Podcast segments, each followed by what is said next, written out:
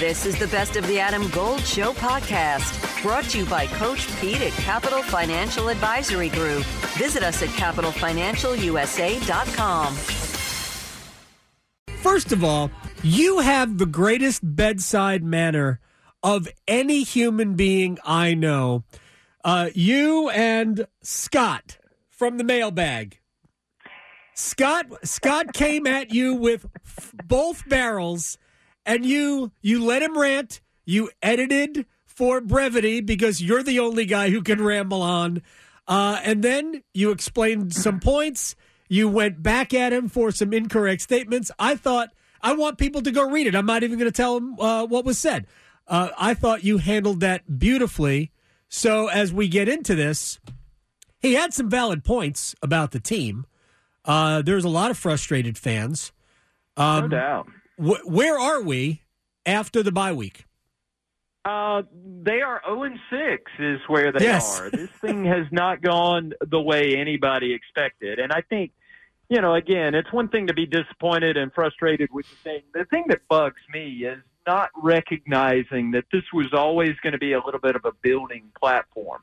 And I think there's specific things that take you from building and maybe being 2-4, 3-3 at this point in the season. Because I think regardless how you thought this was going to go, still with the Dolphins and the Lions in that chunk of schedule and a big road trip to Seattle, I think 3 wins was probably the ceiling. That was probably the best case scenario, I think, in any fair estimation of what was going on.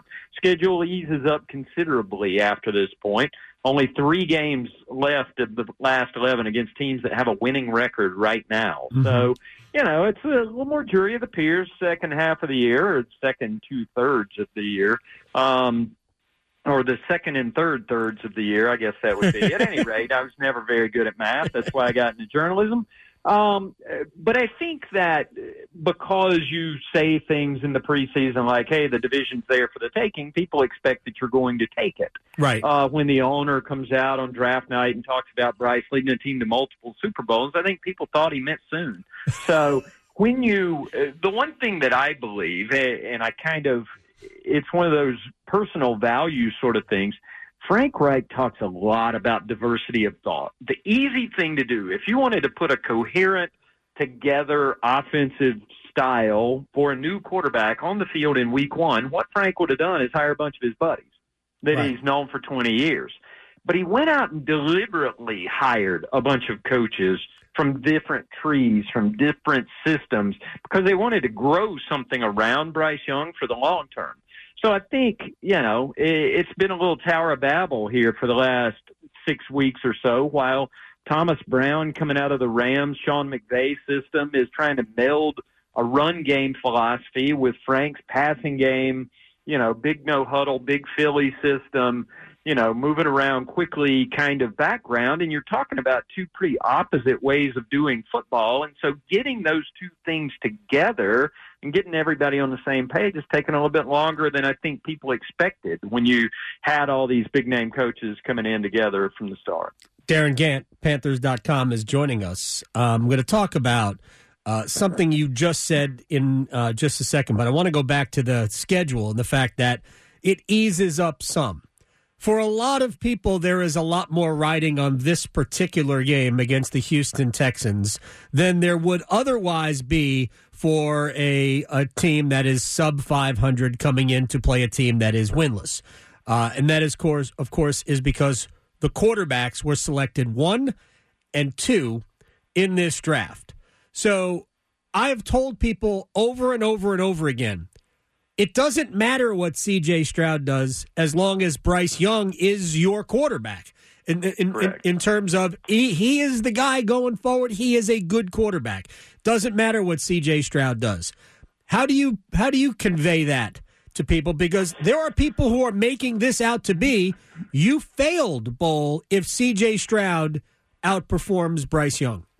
Well, I failed as a journalist if I allow my readers to make a single game, a referendum on the next 10 years of any particular franchise's direction. I mean, that's just not how it works. I mean, it's how I think the popular culture has taken us. We want our football in TikTok-sized bites, I guess. We want to make decisions.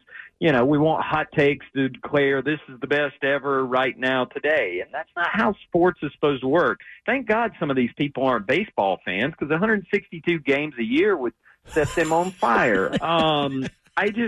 I think because of the limited supply, when you've got 17 of these things, we tend to overstate each individual one of them. Again, thank you for making one of next week's points for me in the mailbag. Win or lose, you know, the result of that football game has no bearing on the future of Bryce Young or the future of C.J. Stroud or whether they made the right decision or took the wrong quarterback or any of that kind of stuff. We could get 3 years down the road and might decide that C.J. Stroud would have been the better choice. But nothing that happens on Sunday at Bank of America Stadium at 1 o'clock, get your tickets at Ticketmaster.com, is going to change that. Darin Gantt, Panthers.com, is joining us. Just as an aside, it's a good thing that the Panthers didn't choose Anthony Richardson, because whenever you take a small quarterback, there is that risk of injury. So you got to take a big guy so he'll be safe, like Cam Newton was. Exactly. It's unbelievable how people I feel horrible for Anthony Richardson. I mean, I do honestly, too. Adam, we did a podcast at the beginning of the season, or when the schedule came out, and somebody asked me, hey, what's the stretch of the schedule you're most excited about? And I said, are you kidding me? It's weeks 8, 9, and 10 where you get to see Bryce play C.J. Stroud and Anthony Richardson and Justin Fields, because that's how you decide. I mean, that's a barometer for kind of where the progress is. And certainly this thing's gone in a way nobody expected in May with Bryce. But, I think, nobody's happy with 0-6. Nobody's, content with where they are as a team, certainly. But I think as you look at this thing six games into the year, it's a reasonable enough sample size. Here's what happened on offense. They don't have enough dudes that can get open and catch balls and make plays. Right. Here's what's happening offensively. They were without their two starting guards, one game into the season for the next 6 weeks. They went through last year with two combinations of starting offensive linemen in 17 games. They did that in 2 games this year. Injuries up the middle, teams have been able to pressure Bryce. Yep. I think on the other side of the ball, being so beat up with so many guys on injured reserve, losing Shaq Thompson in week 2 and J.C. Horn was a killer. I mean, you can't take your defensive signal caller and your best cornerback off the field in week 2 and expect the next 16 to go swimmingly. That's just not how football works. So I think the combination of, as I mentioned in the mailbag, this is like a game of Jenga. And it was built on a very shaky, for now platform, because there were so many new parts, but so many new people, so much new, that when one thing goes bad, you're not deep enough to be able to withstand some of that stuff. So I think it's probably, in hindsight, we should have probably adjusted the expectations down a little bit. But still, obviously, they're not happy about the way this first 6 weeks went, because several of those games were winnable. Oh, yeah. I mean, if Bryce hangs on to the ball against Minnesota, they win that game, because the Vikings were not scoring that day. I agree. By the way, I am now understanding just how popular the game Jenga is, because yesterday, and I'm failing to remember who brought it up, one of our guests brought up Jenga. This is back-to-back days where apparently America's party game is I thought maybe we would be talking more about Connect 4 or Pictionary, but no, it's Jenga. Darin Gantt, Panthers.com, is joining us here on The Adam Gold Show. So progress for this segment has become a Trivial Pursuit, Adam. Oh, man. Very good. All right. I can't come up with a suitable response to that. Concentration. I did it. Oh, you're very good. You're giving me a headache, Darin. All right. Funny. Let's talk about double trouble here. Thomas Brown's calling plays now, which fine. I'm glad for that. I think you wrote about it at Panthers.com. We asked the old guy. That will give maybe Frank an opportunity to concentrate on managing the entirety of it all without dealing with the minutia. And he should trust Thomas Brown. He hired him as his offensive coordinator. But let's talk about the progress of Bryce, because I think that we have seen more progress from week to week to week to week to week. I think Bryce has demonstrated that they should let him take a couple of more chances down the field because I think he's successful when he pushes the ball down the field a little bit. Hey, it's Adam Golden. I'm in studio with my friend Coach Pete DeRuiter with the Capital Financial Advisory Group. Is it ever too soon to seek out you and your expertise? Really, there's no too soon. It's time to get serious. So if you're 50 or over, we call it the financial red zone. And that's when really it's time for you to take control of your money and make sure you have a firm on your side that's a fiduciary planning firm, which means they take your side at all times. Now, we'll do this for the next 10 of you who call. This is a $1,000 value, but I'm going to waive my planning fee to make sure you get your total retirement plan and you get on the right path for retirement. Call 888-843-0013, 888-843-0013, or text ADAM to 600-700. Adam Gold is a paid spokesman. Investment advisory services offered by Capital Financial Advisory Group, a North Carolina registered investment advisor. Yeah, I think so. And I think he's also shown a capacity for being able to move in no huddle, to be able to, you know, get in some kind of rhythm. I mean, that's a little bit of what he did. And I think it's going to be interesting to see. Everybody's going to, listen, man, this game this weekend is going to become a Rorschach test for a lot of things, not just Bryce and CJ, right, but for Thomas Brown as well, and what this offense is going to look like. So, listen, here's what we know Bryce is good at. He's a good rhythm player. He's good anticipating where receivers are going to be and throwing catchable balls that they can run after the catch. You know, we didn't anticipate Adam Thielen turning back into Justin Jefferson and all of a sudden, but there's surprises every year. But I think there are things that they can do to maximize what Bryce is good at. And they're, you know, working on those things as we speak, you know, in a walkthrough and a practice today, getting stuff together, you know, putting in a game plan. So I think it'll be curious to see where it goes this week. But Thomas is a bright guy. We're going to have a story up on Panthers.com by Augusta Stone a little bit later today or first thing in the morning about Thomas and the teacher-preacher background of his parents that kind of got him to this place. He commands a room. He knows how to talk to people because he was one of them, and he's got that vibe. I mean, he's got that leadership vibe. If you watch his press conferences, it's easy to see little hints of Mike Tomlin and stuff like that in there. I mean, and Sean McVay as well. He knows how to talk to football players, and I think it's going to be interesting to see how he develops in this role because he is a super bright guy, exudes leadership.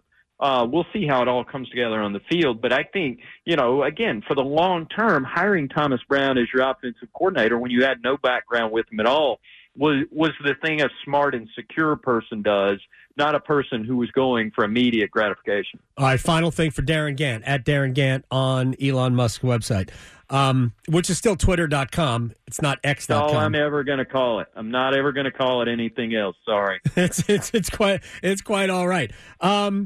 Health. How close are the Panthers to getting some key players back? I know Austin Corbett has been activated. Do we assume he's going to play on Sunday? Is J.C. Horn somewhere down the road, hopefully soon, going to get on the field so Panthers fans can see their franchise cornerback?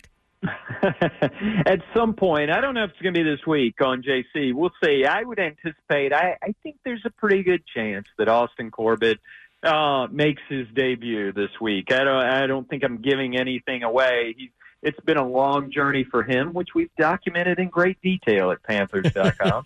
But Austin he's ready. And I think, you know, they're going to put him through a couple days of practice, put him in pads today, obviously, and see how all that stuff goes. But he's checked every box. He's hit every landmark in the rehab and recovery, and this was always kind of the time they thought. I mean, listen, they've got a lot of dudes, you know, who are going to be on injury reports. You know, if they could get Xavier Woods back, that would be a big benefit. Having, you know, again, that's the thing with defense. It's not just Shaq and JC. They've been out there running around without their two starting safeties, both of whom are old heads who were brought here because they're so smart and keep everybody in the right place.